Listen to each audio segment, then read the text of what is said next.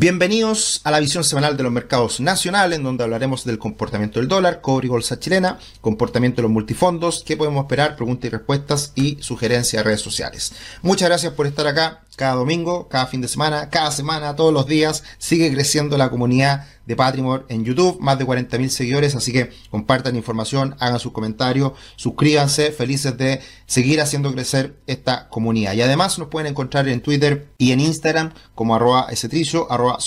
La última semana la bolsa chilena siguió cayendo, muy en línea con el comportamiento de las bolsas latinoamericanas, mercados emergentes en el último mes, que fue bastante débil, lo comentamos en la visión semanal internacional que la pueden ver también en el canal. Así que el IPSA sigue en fase correctiva. Eh, a diferencia de lo que fue la bolsa norteamericana, que anduvo bastante bien la última semana. Y mirando las divisas, dólar peso subiendo, dólar en Brasil subiendo, aunque el dólar en Chile subiendo un poquito menos. Ya eso da cuenta de las noticias que hemos ido conociendo en el último tiempo. Dólar index también se recupera un poquito la última semana, pero ya un avance más más leve y el cobre subiendo un 1,2%. La noticia económica importante que conocimos la semana fue el IMASEC, IMASEC de julio que salió mucho mejor de las expectativas del mercado y ya podemos estar viendo quizás un punto de inflexión. Eso es muy bueno, eso es una buena noticia sin duda, pero hay que tener en cuenta que este mejor crecimiento se da en un contexto de baja base comparativa y también entendiendo que no es para lanzar fuegos artificiales, sino que solamente nos estamos recuperando de una debilidad económica no menor que hemos vivido este año. Así que ojalá sigan las cifras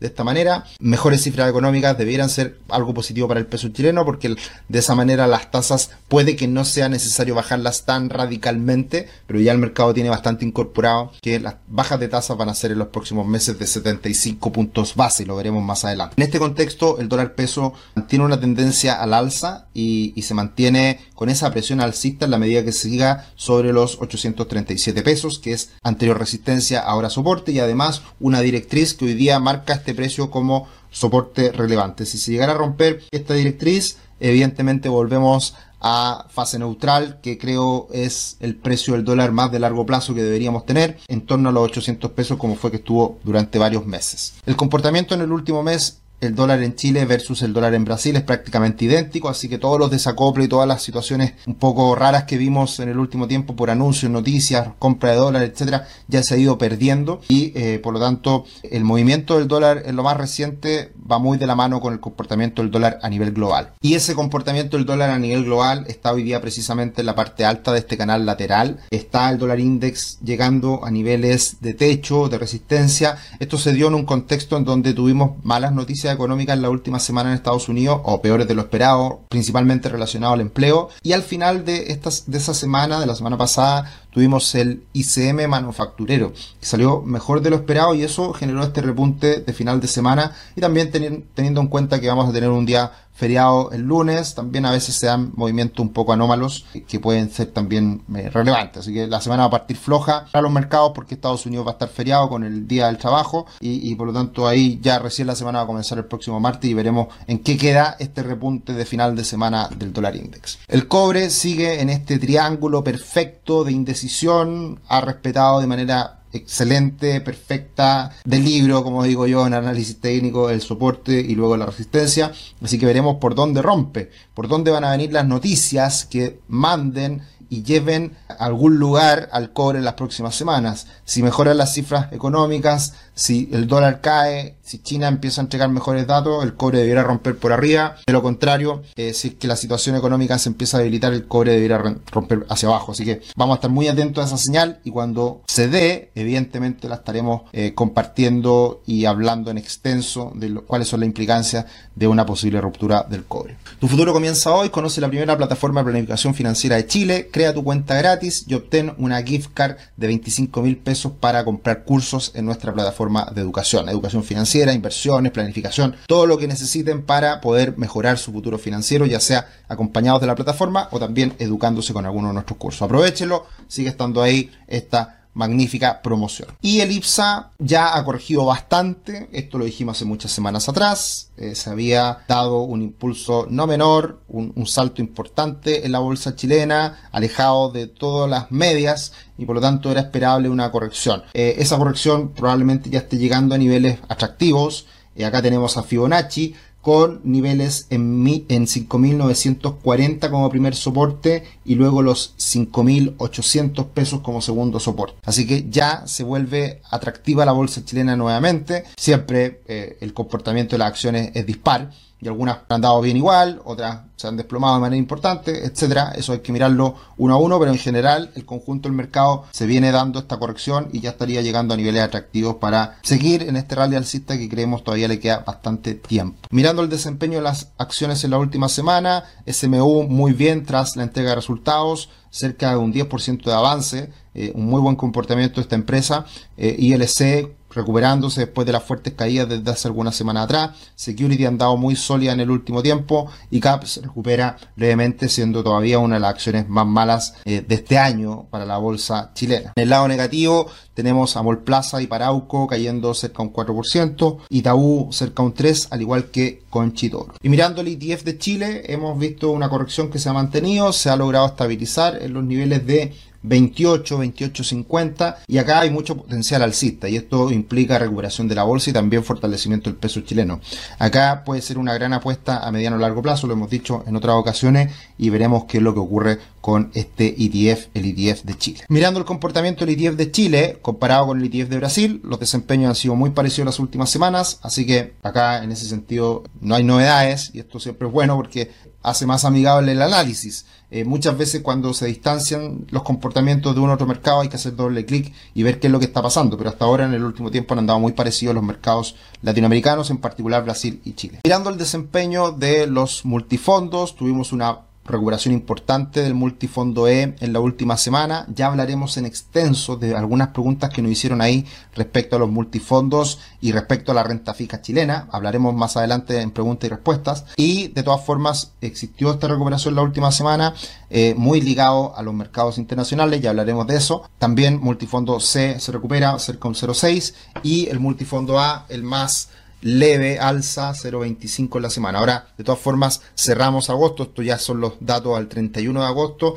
y que todos los multifondos muestran pérdidas en el mes de agosto. Vamos a hablar de eso en extenso en la visión mensual de los multifondos que, haremos lunes, martes, que estaremos subiendo al canal de... Así que para que estén atentos en ese análisis, de todas formas, en el año un comportamiento bastante razonable del multifondo A subiendo un 5,5, multifondo C subiendo un 2,5 y el multifondo E, el más débil, cayendo un 1,2. ¿Qué podemos esperar de cara a la próxima semana? Muy importante, decisión de tasas el día martes por la tarde, a las 6 de la tarde, eh, como siempre. Así que muy atentos a lo que será esta decisión de tasas de parte del Banco Central. Y también muy importante, viene el IPOM, el IPOM del trimestre, que siempre es bueno mirarlo. Estaremos hablando la próxima semana qué es lo que pasó en él, cuáles son las actualizaciones, eh, cuál es la interpretación del Banco Central respecto a inflación, eh, crecimiento, etcétera.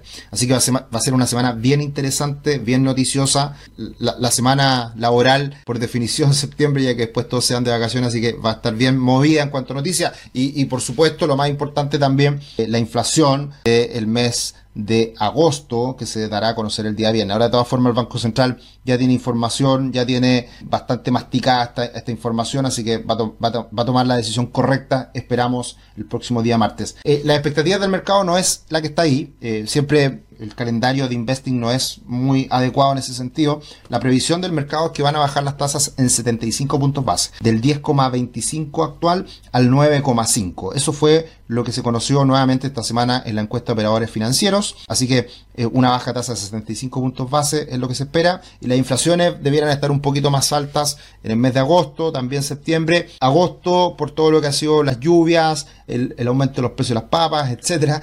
Y también eh, septiembre, porque suele ser un mes, al igual que marzo, que históricamente eh, son meses más inflacionarios, porque hay ajustes de precio eh, en, esa época. Así que también una inflación un poquito más alta de lo que se venía contemplando anteriormente. Así que veremos cómo quedan y, evidentemente estaremos analizando semana a semana cómo van saliendo estas cifras. Me hicieron preguntas respecto a los multifondos y en particular a la renta fija, a la renta fija fondo E, que es renta fija a largo plazo. ¿Ya? Y, en la visión mensual de los multifondos trato de explicar siempre las diferencias que se da en, las diferentes rentas fijas. Este año la renta fija de corto plazo, depósito a plazo, han rentado en el año probablemente un 6-7%. ¿Ya? Es una buena rentabilidad, pero muchas veces a todos nos nubla una rentabilidad de ese estilo en un depósito a plazo que no tiene riesgo respecto a otras alternativas de inversión. Entonces, cuando se mira el comportamiento de los multifondos, uno dice, oye, la ha ido pésimo. Sí, más o menos, porque el fondo A ha rentado un 5-5 este año. Claro, el fondo C un 2 y tanto, y el, E ha estado cayendo. Pero hay que recordarse que el año pasado el fondo L fue espectacular. Entonces, todo hay que mirarlo en perspectiva y no hay que quedarse solamente con un periodo de tiempo de 2, 3, 4, 6 meses. ¿ya? Hay la mirada siempre tiene que ser más larga. ¿Y cuál es el impacto? La renta fija de corto plazo en los multifondos, poca. Poca hasta ahora porque ha hecho mucho ruido la renta fija internacional. ¿Y cómo, cómo se da esto? ¿Qué es lo que ocurre acá? ¿Por qué, ¿Por qué si las tasas están bajando en Chile el fondo E no sube? Porque evidentemente se mueve la, la renta fija en el mundo. Y acá me dice Richard, oye, pero si el fondo E tiene un 87% en Chile, ¿cómo le pega al mundo? Bueno, vamos a hablar de eso. Evidentemente, es así, es correcto. Acá está la cartera de inversión del primer semestre. En, no varía mucho y tiene un 88% en renta fija, renta fija chilena, renta fija nacional, y ahí tenemos instrumentos estatales más de un 40%, bonos más de un 45%. Entonces, evidentemente, la renta fija chilena es lo más importante que mueve la aguja del fondo E. Pero acá podemos ver uno de los bonos más importantes de largo plazo en Chile, el BCU, bono en UF del Banco Central a 10 años, y miren cómo ha sido la evolución de este bono en el último tiempo. Tan máximo de los últimos 6 meses. Ha subido la tasa en vez de bajar. Entonces, esto es lo que le afecta al fondo E. ¿Y por qué ha subido la tasa en Chile? La tasa de largo plazo, la tasa de los bonos de 10 años, porque también ha subido la tasa de los bonos del Tesoro en Estados Unidos.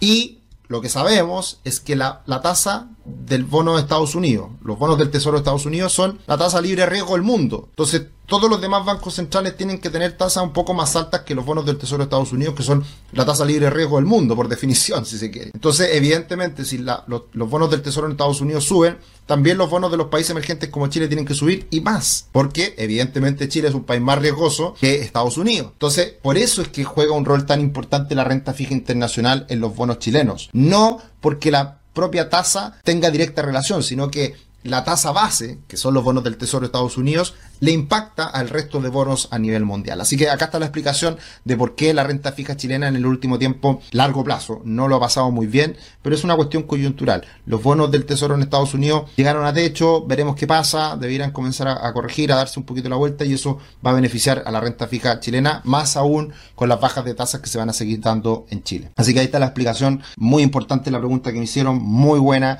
respecto a qué pasa eh, y para eso estamos, para tratar de explicar estas cosas que a veces son difíciles de entender y que ojalá eh, se logre eh, comprender, entender lo que ocurre con este tipo de instrumentos. Recomendación de esta semana, muy importante en la planificación financiera, la construcción de patrimonio, el deber emprender, el hacer negocios, el tratar de entender los negocios, el tratar de entender cuándo una empresa tiene éxito, cuándo los negocios en Chile les va bien y, hemos tenido casos de emprendedores que le ha ido increíble. Esta cuenta es maravillosa de Francisco Pulset, ya también va a cumplir cerca de 100.000 suscriptores y ha hecho entrevistas realmente muy, muy, muy buenas a emprendedores chilenos, a empresarios chilenos que han construido empresas de prestigio, que se han ido consolidando en el tiempo y que en muchos casos también han hecho éxito, han vendido sus empresas en, en, los últimos años. Así que muy recomendada, también importante dentro de la planificación financiera el emprender, el entender el mundo de los negocios y qué mejor que entendiéndolo en las bases, si se quiere, cuando comienza un emprendimiento a desarrollarse y cuáles son los factores de éxito que hacen